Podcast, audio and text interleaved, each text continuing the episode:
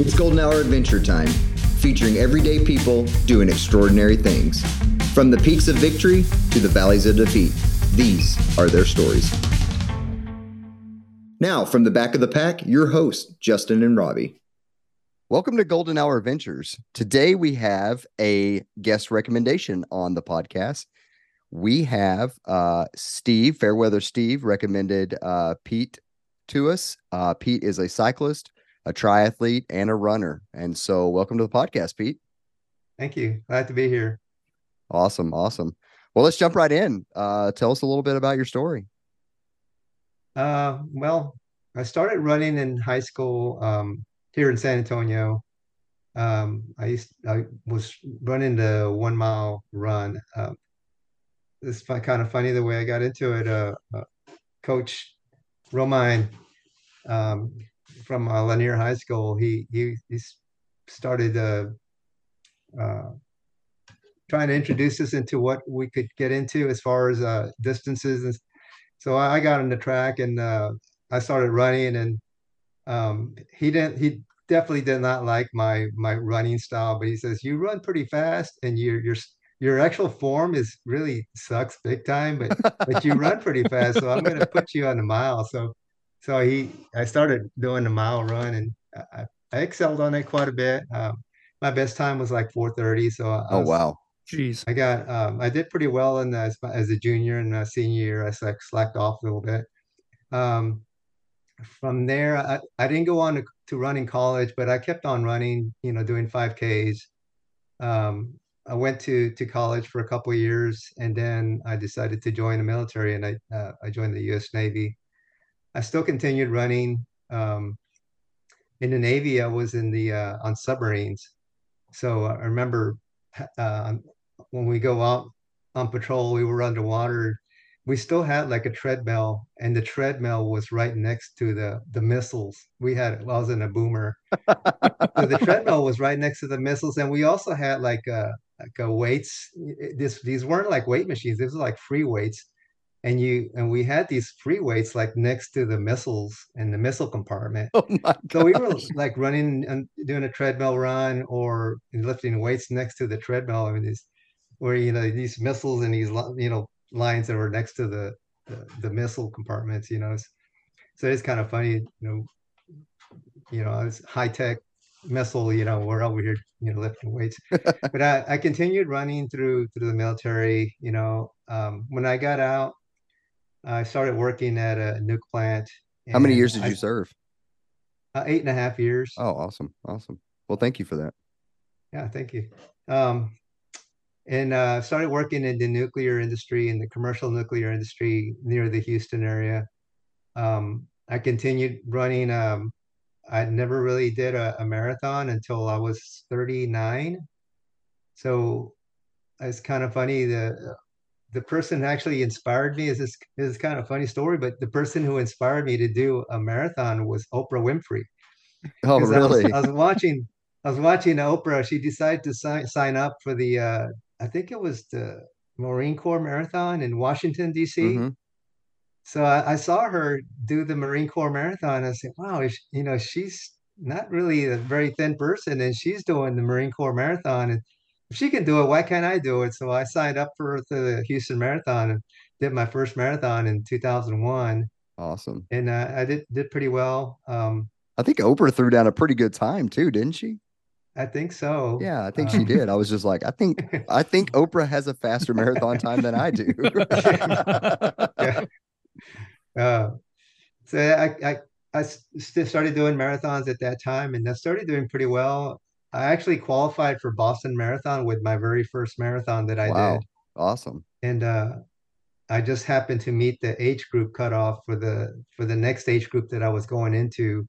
The way Boston works is you you uh, you qualify based on the age that you are on the Boston Marathon day. So oh, I didn't I realize turned, that. So I, I I changed age groups, and I ran in one age group, and then I changed age groups, and I qualified for for Boston based on my age group. I, Uh, it, so that's kind of happy with that. Now I wasn't going to do it, and somebody told me, "Yeah, you, you qualify. You need to do it." So, so I went ahead and did it. I'd have to be and, sixty-nine, um, turning seventy before I could get in. So uh, I continued running through through uh, working at the at nuclear in the nuclear industry. Um, is a lot of friends of mine. We were, you know, there's a lot of uh, inner club competition. So I I continued running. This still running pretty good. Um, I think I every single Houston Marathon that I would run, I qualified for Boston. So I, I did it twice, and I said, okay, I've done Boston enough, so I, I didn't do Boston anymore. But uh, once I retired, what's kind of funny is is uh, once I retired, I retired at fifty-six, no, fifty-eight. I'm sorry, fifty-eight. I retired at fifty-eight years old. Sorry. And uh, once I retired, I said, okay, now I have all this free time. I'm going to dedicate myself on a training plan and follow it strictly. And uh, so I did that. I had the training plan that I that I followed. Um, it was was it was a good training plan. It's the same plan that I used back in uh, two thousand fourteen or something like that. And and I did had a real good time on that one. I P R'd in that marathon. Um, what was your P R? So I, what's that? What was the P R time? For that marathon, it's two fifty-four fifty-five. Wow. At so, fifty, uh, at fifty-eight? I was uh, about fifty-two years old at the time. Okay. Holy cow. So, um, so when I retired, you know, I used to work shift work. So it was a rotating shift work. So I worked uh, three a m to, I mean, uh, six a m to six p m or the six p m to six a m shift. So it was a twelve hour shift. So it was very little sleep that I, I I was getting when I was working uh, at the plant. Um, but once I retired, you know, I could dedicate all this time. So I ended up doing that. And I, I got my P R at age fifty-nine with the two, another P R with, at age fifty-nine with the two forty-nine twenty-seven. Wow. And with that time. At fifty-nine years old, you're in the at fifty-nine years old. So, so that's, that's kind of why, that's kind of why Steve talks about me all the time, is because of that. And yeah, I, that's incredible. I can see why. There, yeah, there's this this. Um, I don't know if you guys heard of the Abbott World Marathon Majors. Yeah. Well, they started ranking people over over forty to see how you rank in the world. So I I, I went into the website and I and you know, I created an account and I found out that I was ranked number one in the world for my age. Holy cow! Um, at that time, you had to have two marathons to to be ranked, and I had run the two marathons. I ran San Antonio and then I ran Houston, um, and I, both times were pretty good. So when I ran that two, I was ranked number number one in the world, and that's kind of what I, I Steve kind of I met Steve, and you know, that's I, was, awesome. I had a little bragging rights with that. So I just kind of fun for a while telling everybody I was ranked number one in the world in fifty-five to fifty-nine age group. How do, how do you bring that up in conversation? Because it's like, you know, uh, runners always bring up like, oh, hey, you know, I ran today or going on my I long don't. run. Like, how do you bring up, hey, uh, by the way, I'm number one in the world? uh, this one thing about me, I don't brag. You know, uh, I don't, yeah. uh, I'd have I to humbly put it in I'm there. Very I would humbly put it in there. I'd put it mostly in. Because I'm I'm an introvert. I, I don't I don't really I'm not an extrovert. So I'm not I'm not the guy that goes out there, hey, you know, look at me and all this stuff. So yeah, I I'm kind of modest with my running. Uh, I mean, I I do it all for myself. Yeah, but um um you know, you, you challenge yourself to do better and better. So so after that marathon, um. you know, I started, I qualified for the London Marathon. So I did London Marathon in twenty twenty-one. And uh, there I, I got second in the world. Um, so that's like supposed to be like the world age group championship. Mm-hmm. So I got second place in in twenty twenty-one at London Marathon. Um, the guy that beat me, he's, his name is, uh, oh, geez, I forget his name. Um, but he's, he's a guy from Ireland. And he was sixty-two. I was sixty at the time, and he ran a two thirty marathon at and sixty-two. This, at sixty-two years old. Yeah. um, so I got second to him, and then from then on, it's just uh, I guess people started getting coming into my age group, and I started, you know, aging another year.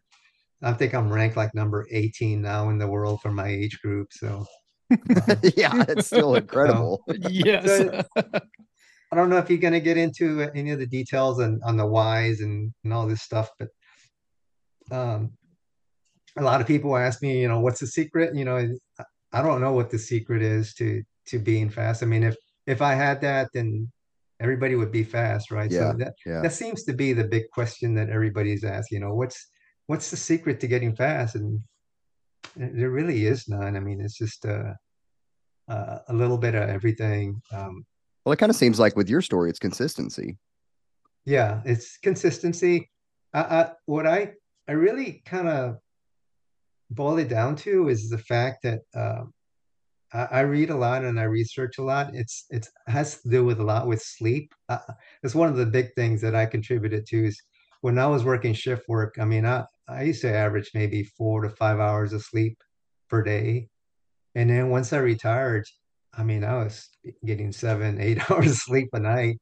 So I, I think the sleep in my life for recovery helped my my overall training. So no, I and having more time to train. I can totally understand that. I mean, I think sleep sleep is definitely slept on. Yeah. But yeah, the recovery portion, I mean, if you're allowing your body to recover, you know, through through sleep, you're you're definitely going to um, be able to go out there and do things over and over and over and over. And you're, you know, you're definitely not risking injury by, you know, getting all your sleep. And I, I, I definitely see that there's a lot of benefit to that for sure. Yeah. Yeah. One thing I think we forget too is, you know, when we sleep is when we actually recover and grow. Exactly. So how did you get into, uh, where did, where does the triathlon and uh, cycling come in? Triathlon, I got into it in two thousand four. There's a guy in the Houston area that got me into it. Um, his name is Joe Emery. He, uh, he's, he was actually my son's um, principal for the school he was going to at the time. And uh, I met him at first Boston that I did. I met him on the plane. He was actually going to do Boston as well. And uh, I met him on the plane. We started talking and found out he was from the, he was, he lived like maybe ten miles from where I live. So um, he, he told me to, that I should do a triathlon. And, uh, and I told him, I, I can't swim. I said, well, just come over, just come over and uh, watch one. So I said, I did that. I, it was a sprint triathlon that he was, he was doing in, in, um, in the area. Um, I st- stood by that transition area and I watched all the athletes come out of the water and I watched them transition to the bike, and they came off, off the bike and they transitioned to the run. And, and uh, you, you could see all different types of people, you know, people who, you know, sit down, take time, put the sock, their socks on. And then there's, there's the people who, who just, you know, they come out of the water, they right, just jump on a bike and they're on their way on the bike. And then I'm off the bike and just put on their race running shoes and they're out, out running.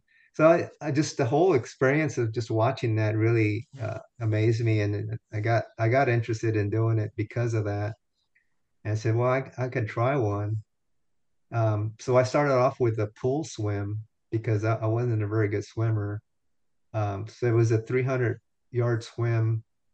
Um, I did pretty good on the run, on the swim. I, I, I've always sucked on the swim. I've never been able to swim good.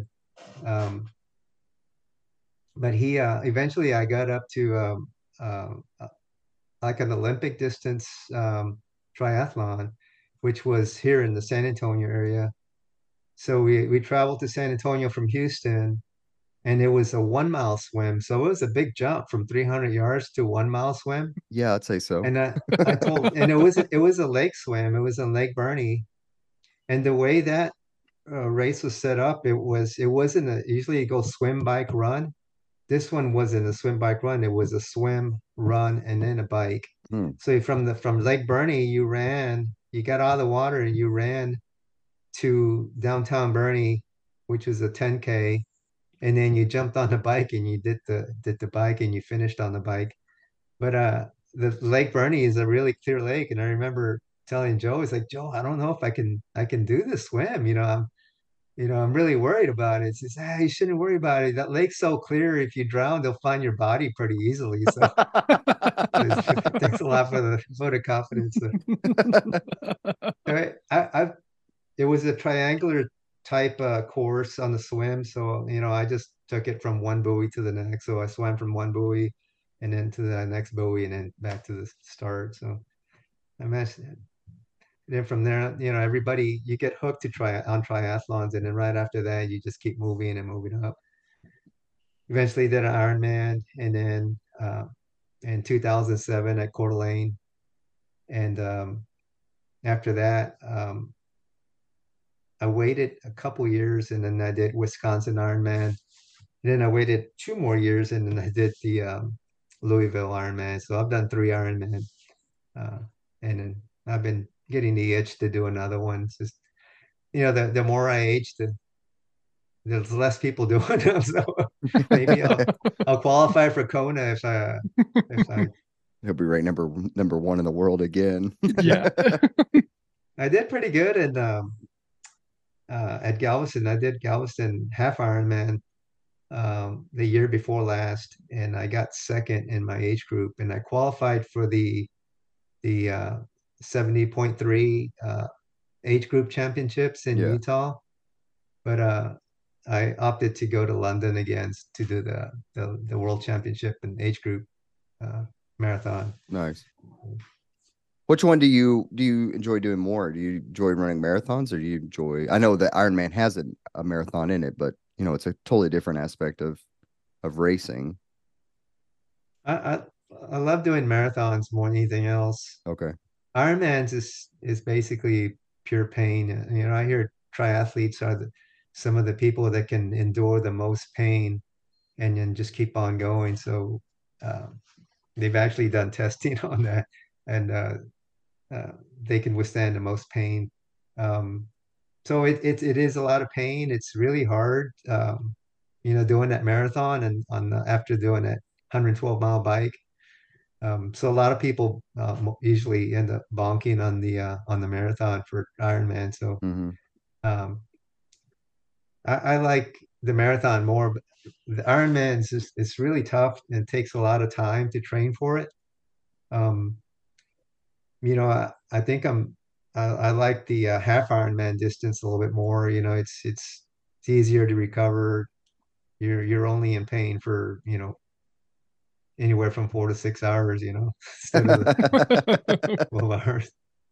Well, I've just heard that, um, you know, that when you're swimming, biking and running and you're training, yeah, it's, it's a lot longer. And I've seen some of the training plans and they look insane, but um, I would assume that your, your risk of injury probably goes down because you're not, you know, when you're marathon training, you're running all the time, you know, yeah. If you're doing a cycle race, you're cycling all the time, but you're throwing different aspects, different muscle groups, all kinds of different stuff. So I would assume that your risk of injury goes down and, you know, you're, uh, yeah, I don't know. I've never run, I've never done an Ironman, so I, I can't speak for it, but.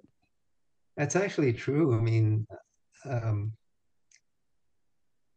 you know, doing marathons, I mean, you're, you're, you're just pounding the pavement with your legs. So your legs are taking all the beating. Yeah. And uh, so you're you're more prone to injury on a training for a marathon than than for an Ironman. With Ironman, you're you're doing a lot of you know you can call it cross training or whatever. You're doing a lot of swimming, biking, and running. You know the the, the biking will help you for your for your run. Um, so it's it's actually true. I mean, I I never got injured when I was doing a marathon uh, training for an Ironman, hmm. but I've all I, you know you get a little pain here and there and. Get injuries when you're training for a marathon, and especially doing the the, intent, the high intensity work, the intervals. Yeah. Have you uh, have you ever run an ultra? Uh, the highest, the, the the longest run I've ever done is the uh, fifty mile run. That was in maybe two thousand four on there. It was a um, a run that they had in Huntsville uh, State Park. In the Houston area, north of Houston. Um, they had a fifty K and then they had a fifty mile. So I did the fifty K twice. And then the, the following year I said, okay, now I'm ready for the fifty miler. So I signed up for the fifty miler. I actually got second in my age group. Um, oh, nice. What was the race called? The Sun Sunmart um, fifty mile. Okay. Real, run, I ran race. I ran a hundred miler out there this year. Um, Rocky Raccoon. Rocky Raccoon. Yeah. Yeah. Yeah. I ran that one.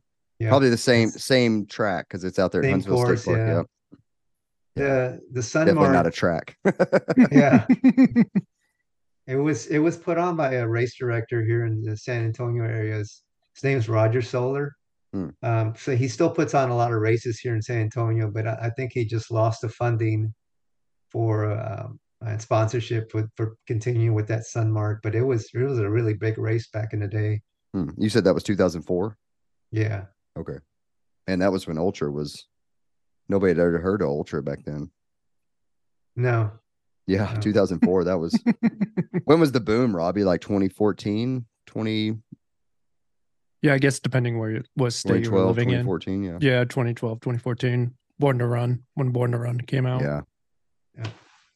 I actually have the dates here.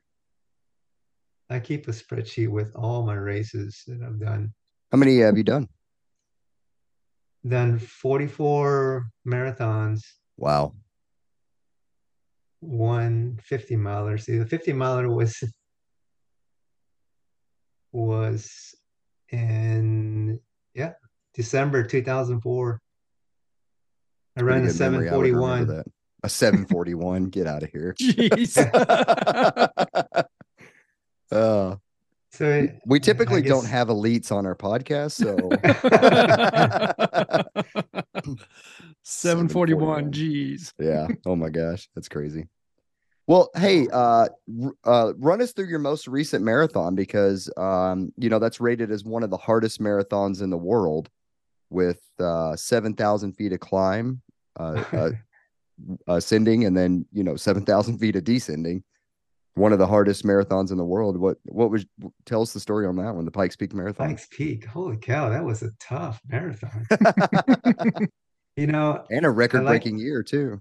I like to I don't know how much you guys like to get in the tangents and stuff, but I I, I mean I can go do, for tell it. You some stuff. Do it. um I've I stalk people on, on Strava sometimes, you know, it's usually people on my age group. You know, so I, I like to look at the segments. I like to look. If you're number one, I mean, you have to stalk people. Yeah, everybody, yeah. everybody does it, right? You you go yeah. to a segment and you and you say, who's got the segment? You know, and then you go to your age group and you say, who's got the segment for my age group? You know, so so this guy from Colorado Springs, he he ran the ascent, you know, like in two thirty or something like that, and I was, and I said, okay, well maybe I can I can get that, you know, so but. And I started looking at the full, um, the full marathon time for my age group, and I think it was, it, it was like five thirty-seven. So I said, you know, I can, I can probably do that, you know. So I started training for that, and and I had all these visions in my head of, of, of you know, running a five thirty-seven. And uh, how did you go through? I, how did you I go haven't through told training? Anybody this. How'd you go through training in San Antonio for a for a mountain race? Um, I probably didn't do enough hill training. Um, there's a lot of hills around here, but I, I probably did not do uh, a lot of enough hill training. I mean, I, I would, I did maybe four or five uh, long runs with including with hills. And most of them were, uh, I couldn't find any really long um, hills here that, that were more than a mile with the percent, with the incline that you would find in Pikes Peak. So um, I find myself going to the to the local gym and and setting the treadmill at eleven, twelve percent, and then just go trying to run for this as much as I could, trying to maintain my heart rate at a certain level. Yeah. Um, so I, I find myself walking quite a bit, and and I knew I was going to be doing a lot of walking for Pikes Peak. So my, you actually have to train for the for the walking part too. So Um, I would do long runs on the treadmill, maybe eight, nine miles where I'd set it at eleven, twelve percent, and then just keep going and, until, you know, the puddle underneath the treadmill was too big and people started looking over. And so, uh, so what's yeah, this guy uh, doing? Yeah. So uh, I do treadmills, and then I do hill intervals, but the hill intervals, um, I probably wouldn't really helping very much. Mm. I mean, it builds your leg muscles, but it doesn't prepare you for the continuous incline that you find at Pikes Peak. Yeah. So yeah. I, I tried doing a lot of uh, long runs, you know, steady long runs where I was running maybe nine, uh, ten minute pace, uh, you know, twenty-three, twenty-four miles. So I did a couple of those. Um, so I, I thought I was, I was well-trained, but I found that I was wrong when I showed up at Pikes Peak. You know, I was really hyped, you know, psyched up and really thinking I was going to do great. Um, so uh, um, when we, when we get up to Colorado Springs, uh, Manitou Springs, we f- find out like the, the few days before the Pikes Peak, it had actually snowed. So the the top of the mountain had been, uh, had had maybe three or four inches of snow. So they were telling everyone that we were going to have to possibly have to wear uh, ice spikes, or uh, I don't know what they call them, you know, for, for the traction because yeah, of the yeah. ice and, at the top of the mountain. So I ordered some from Amazon and I had them with me.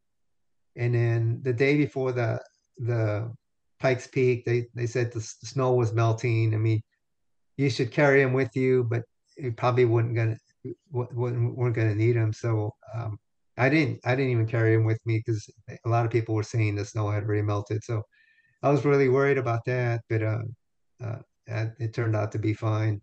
Um, so the, the start of the marathon, um, it starts off with like a mile on, on roads before you get into the uh, the trail of the going up on up to Pikes Peak. Um, I did pretty good. I, I tried to try to get in with the group of, of runners that that I saw were going to slow me down for the for walking, because um, when you're actually on the trail, sometimes you're limited on how fast you can go uh, based on the, the walkers that are in front of you. Mm-hmm. So um, um, I got in the trail, and sure enough, as soon as you get in the trail, I mean, it, it goes, it, it, the incline gets up, gets up pretty quick. I mean, you're probably ten, eleven percent. Wow. So you're, you're, you're, you can run as, as much as you can. Um, but you, pretty soon you start walking. So you're walking a lot. Um, I had reviewed several videos and some uh, reports from other runners, and they, they had said that between mile five and seven, the, the incline kind of like moderates a little bit, so you can actually run. So from mile two through five, uh, it was a lot of walking. My pace was pretty slow. And then from five to seven, I actually, you know, picked up the pace and was able to run pretty good. Um, um, After that, you know, it's just, just basically uh, run for a little bit and then walk, run and walk for a little bit. Uh, but when I got to mile nine, holy cow, that altitude just, just was just crazy. It just hit me. I started feeling dizzy, lightheaded, and and at least I, I I'm pretty sure that's what the what it was was the altitude. But it hit me pretty hard, and and uh, um, I really slowed down quite a bit. A lot of walking, and a lot, a lot of people were walking. There were very few people that were running, but uh, um, I got eventually got up to the top, and I found out um, I ran like maybe four hours and five minutes to get to the top, to the ascent. I found out I was like maybe second in my age group, because they give you, you know, you look at the timing mats afterwards, and I found out I was second in my age group going up. So if I would have kept the same pace coming down, or, you know, you know.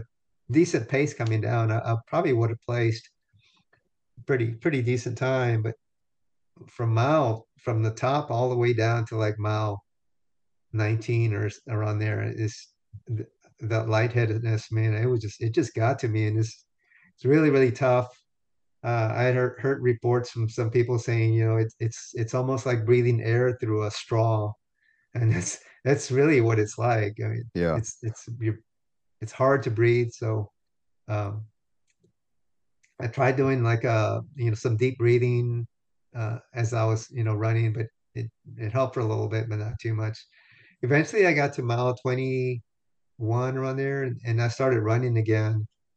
Um, I was following this, this female runner that was in front of me, and uh, we got to like mile twenty-two, there was a fork in the road, and there was a sign there, and one the sign said course this way and incline that way. So um, we took the basically took the wrong. She took the wrong route, and I followed her. And I it, the, it didn't look the, the route didn't look familiar to me, so I caught up to her and I asked her, "Is hey, are, are we on the right route? Because this stuff doesn't look familiar to me, and I think this route leads up to the Manitou Incline, the the, the famous Manitou Incline." Yeah, yeah, um, I know where you took the left turn at. Yeah. Oh, you've done it before. Yeah. yeah so so uh, so I.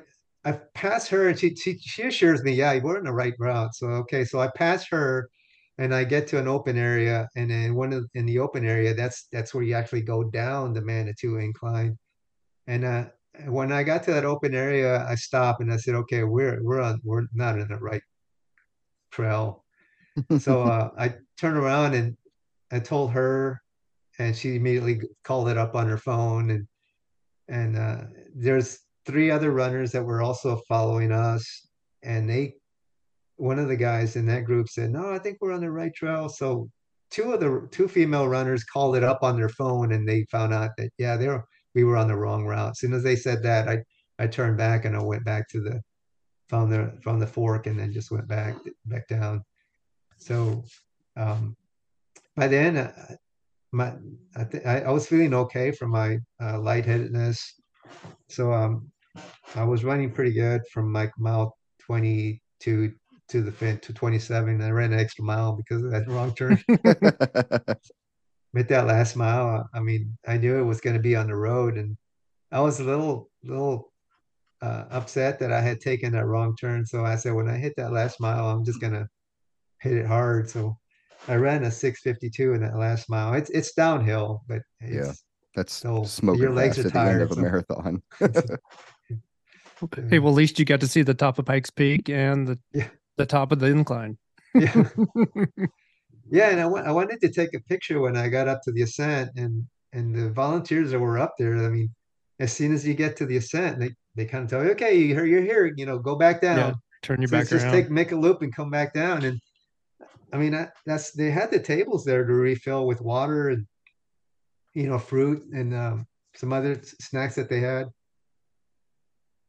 So I, I told her, thinking, well, I need to get some waters. But they they basically just tell you, like, hey, you're in the top now, turn around, go back down. It's like, well, I need to refill the water stuff. But I, I saw a lot of people were taking pictures up there, and I wasn't able to take a picture of when I got up to the ascent. Hmm. But anyway, it was it was yeah, it's it's very, very scenic when you get up there. I mean, I stopped a couple times and took some pictures, but that that's that's definitely one of the toughest marathons I've ever done. Well, I think they claim it's the hardest in the world. Yeah, it's or at least in that, the U S, I guess. But that's I, a... I told I told I would up wrote up a race report, and um, it's kind of funny when I, my wife was at the finish line, and when I finished, she was there, and I told her. Uh, this is it. The first words out of my mouth is, is if I ever tell you that I want to run this course again, divorce me. That's my first words out of me. I've been married forty-two years, so it's not going to happen. So I was about to ask, like, are you going to go back and try to beat the time again? But yeah, I, I guess we already got our answer to that one. Yeah. So yeah, it was, that's how hard it was. It's, so you had a lot more respect for that five thirty-seven. Oh yeah, man. Definitely. I think would you, end up people... fi- would you end up finishing in it? Oh, geez, I forgot already. It was it? You remember them all, but that one. seven forty-two? seven forty-two. Still not bad for that. Yeah, that's definitely pretty good. Yeah, what a lot of people seem to forget on that one is, you know, the thirteen miles of downhill. And that upper section of that course, when you're above tree line, is not the best of trail. It's pretty technical in areas. Oh yeah, definitely. And you know, when you still have people coming up and you're trying to run down, it's just it's a disaster. That's that's the hardest part, is trying to make room for the runners that are coming down on the real narrow trail. Um, there was one time I was actually feeling lightheaded. There's a runner coming down, so I moved over to the side, and and as soon as I stopped, I lost my balance and I fell down. And, and you know, the guy crossed, but um, but I, I fell down and lost my balance. And um, that happened a couple times because, I mean, it's just, as long as I was moving, it was okay. But it, when I came to a complete stop, I had to hold on to something. Otherwise, I'd lose my balance. So, that vertigo set in. Yeah. So a lot and of I was afraid use, to uh... tell anyone. I'm sure a lot of people are feeling like that. I was afraid to tell anyone because I thought maybe they pull you off the course if you tell them, hey, you know, I'm, I'm feeling lightheaded, feeling a little dizzy. So I don't, I don't know. Maybe, I don't know if they pull you off the course or not. There's nowhere to pull use, you off. Uh... Yeah. Yeah, where are you gonna go? Yeah, that's true. A lot of people use right. heat training um, to substitute for altitude training. I I guess you that didn't because I know San Antonio's stinking hot year round. It seems like, um, but it seems like that didn't that have much of an effect. No, I mean because altitude it has everything to do with oxygen. Yeah, there are some some breathing techniques that that I've read about. I don't know if you guys have heard of Wim Hof or not. Mm-mm. Yeah, Wim Hof does uh, uh, some breathing techniques that uh, seem to help with uh, improving your your oxygen capacity.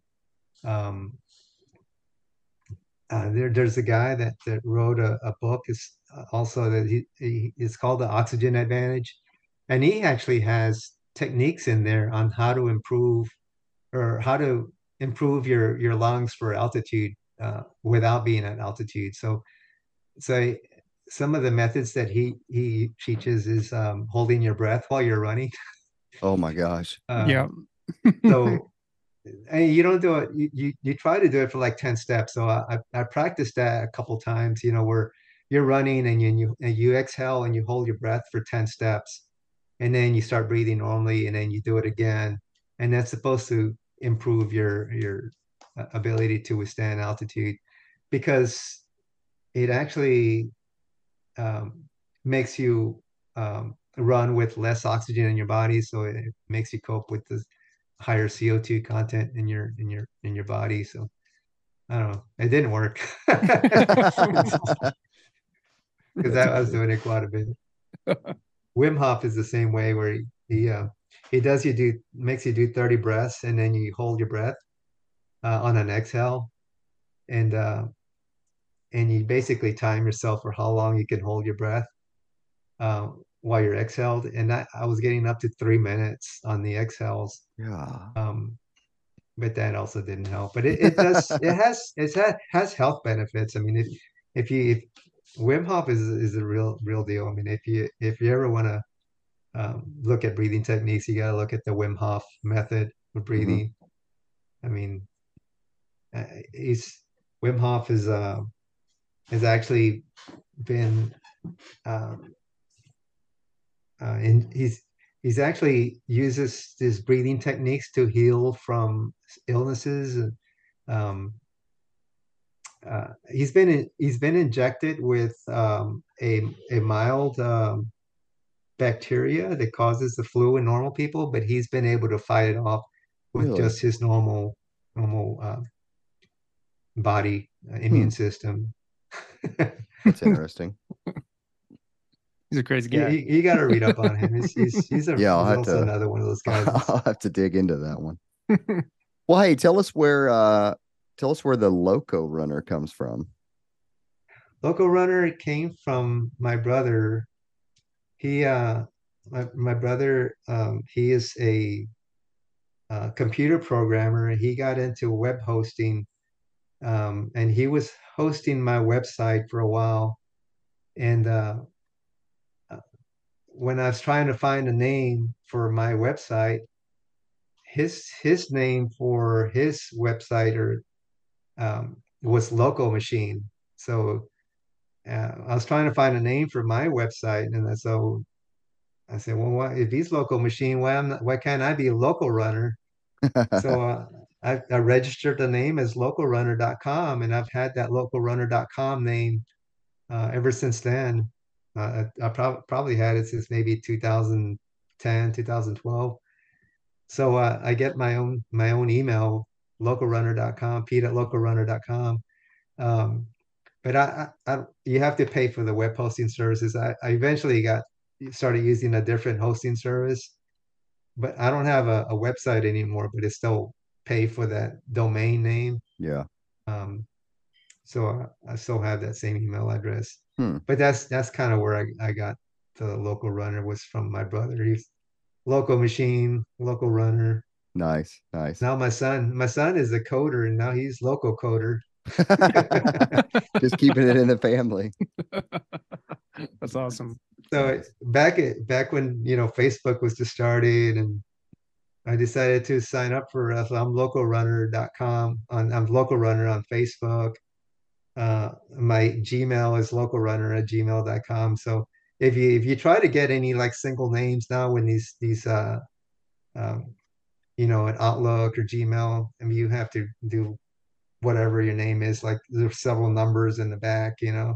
Yep. Yep. Yep. You definitely do. Yeah. That's, it's kind of annoying. I, I, I got it back then early on. So awesome. Awesome. Well, Steve, we always ask our guests two questions at the end of the podcast. Um, the first one being is what kind of gear are you using, from shoes, shorts, you name it? People are always interested in what other people are using. So walk us through what you use, nutrition as well. Um, for shoes, I mean, I'm a big fan of the Nike brand. Um, I like using the, uh, the Nike. I uh, started using the Nike four percent, um, Vaporfly four percent when they first came out. Um, I ran the London Marathon with the, actually ran Houston and, uh, and I ran London with those running shoes. And um, as soon as I put them on, they just, They just felt different. You know, those are the first ones that came out with the carbon fiber. So I, I fell in love with the Nike, the Vaporflies, and then they moved on to the, the uh, I think the five percent and then next percent. I mean, they weren't five, they were next percent and then next percent too. I call them five percent because they give you four percent, they, they give you four percent improvement. And I actually, if I look at my time, Uh, my P R time before to the P R that I got, and when I was fifty-nine, it actually improved four percent. So wow, there, there really is no lie about those shoes. Those shoes actually improve your performance by by four percent, and it's actually been researched and studies, and and I mean that's why they call them like yeah, four percent. That's crazy. So when they came out with the next percent, so well they gave four percent plus another percent, so they're five percent. So but there's not that's. That's not what they call the next percent. So I, I'm I'm a really big fan of the the, the Nike Alpha Flies, and, uh, the next percent. So I, those are my my go-to shoes for marathon running. Um, I do have uh, uh, the uh, Asics, the um, the carbon fiber shoes for the Asics that they that they've made, and I and I run in those as well. Um, they're they're pretty good, uh, and then the the Saucony um, Endorphin Pros. Mm-hmm. I just started running the Endorphin Pro threes. I mean, those are really good. But uh, I use those for training, but when it comes to racing, I use uh, the Nike, the Alpha Flies. So as far as, um, you know, running gear for clothing, it's, it's, you know, it's running shorts are running shorts.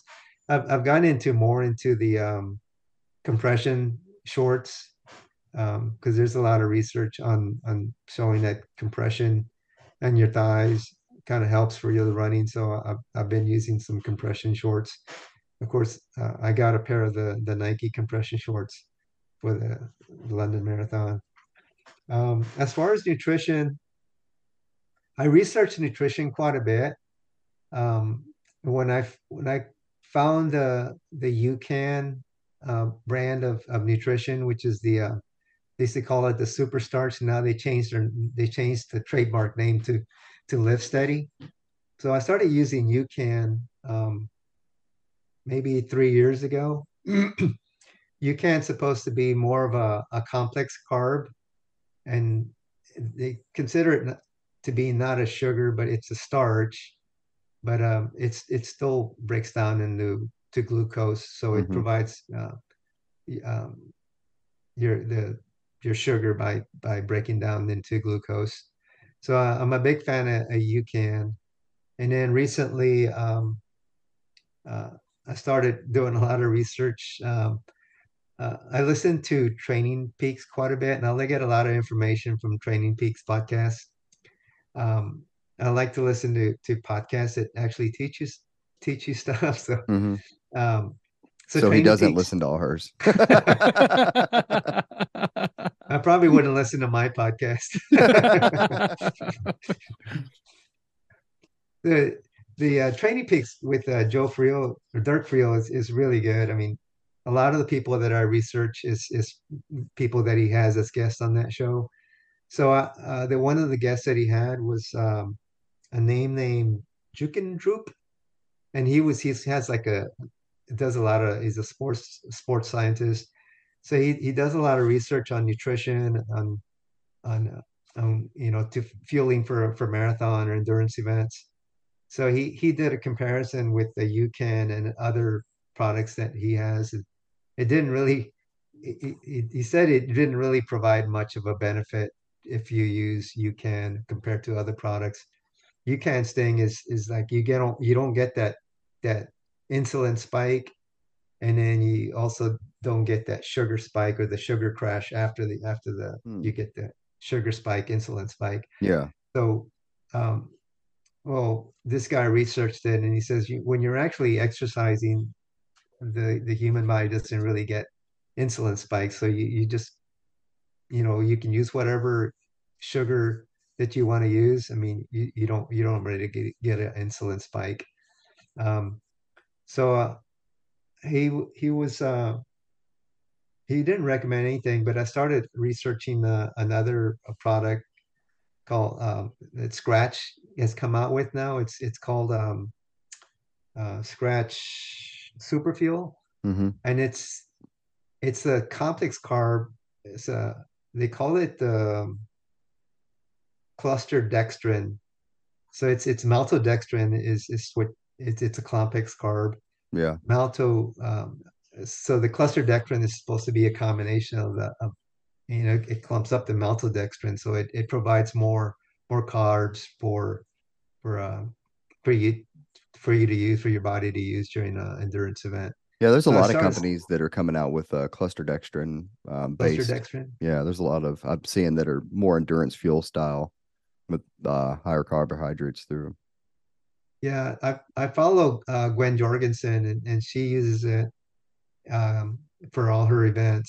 So um and supposedly they created this stuff for her.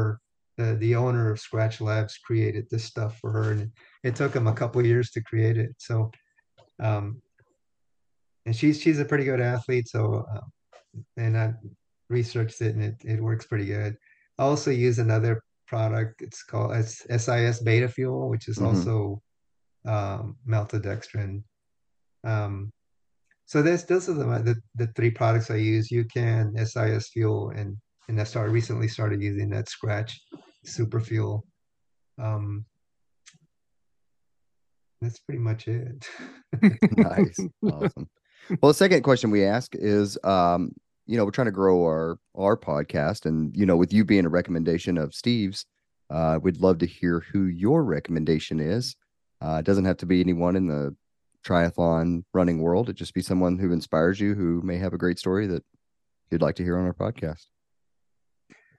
Well, I I, I answered that question in the email response that I got, and uh, the person that I mentioned is was a, a guy named Eno Cantu. I met him at um in when I was living in the Houston area. The guy is like at the time he was in his early seventies. Um. And he had this race uh, in in in the Houston area in Ocampo, Texas, which was he called it the Eno Cantu Mile, which basically they they stopped the a tra- it was in the middle of a high school track meet. They would stop the track meet in the middle of the track meet, and they get all these old farts get on the court on the track, and they'd run a mile. So Eno invited me, hey, why don't you go do my Eno Cantu Mile? So so. Uh, Uh, I went out there and did the uh, Eno Cantu Mile, is, and all it's it's really awesome, you know, doing a mile in the middle of a track meet with all these high school high school kids just cheering you on. But all his races are, since he's he was in his early seventies, he all his races are age graded. So of course he would he would win all the time, even though he ran faster. He, all his races were age graded. But Eno is has a lot of um, age group world age group records for the one mile. He's he's never run a marathon. Um, all his distances are like five Ks and one mile runs. Oh, okay. But he's he he got he has a lot of uh, age group records on, mm. on for the one mile run. Um, he's in his in his eighties now, and he's still breaking world records. So wow. I, I don't, I know he has a, a Facebook page. He actually wrote a book. I forget the name of the book, but he actually wrote a book with another one of his friends um, in the uh, about his racing career. Um, but yeah, he he was, he's a really a good person to, to I don't know if he'd have time to get on the, on your podcast or not, but um, he would he would be a good person to, to he, he inspired me quite a bit. Um, you know, I'd be doing my uh, interval training on the track, and he'd always do four hundred. So that's that was his thing, always doing four hundreds on the track. Uh, he, and he was he was he was pretty fast at the time, and uh, pretty impressive. Really impressed me. Awesome. So well, yeah, we'll yeah. have to. Uh... We'll have to look him up and get him on the get him on the podcast. Well, Pete, where uh, where can people find you? Um, well, I'm on Facebook on LocoRunner Pete Gaytan. Um, I used to have a website, but I don't have it anymore. But yeah, uh, LocoRunner Pete uh, on Instagram. I, I think I'm LocoRunner Pete. I'm not a, I'm not a big Instagram fan. I, I'm. I'm kind of Instagram illiterate a little bit, but uh, I think we all are. yeah, yeah. I see, Changes by I the see second.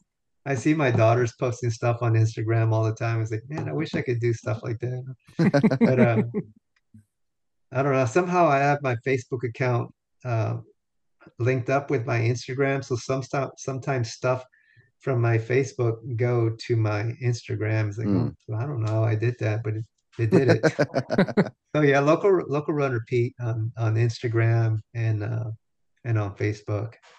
Awesome. Uh, well, hey, thank you so much for coming on the podcast. Uh, we didn't know we were going to have a number one in the world uh, guest, and so right. you were our, you're our first number one in the world. Um, so congrats on that. Yeah, but, something to be yeah, proud of. Definitely. Uh, thank you for coming, and um, we'll catch you later. All right. Thank you. Thank you for having me.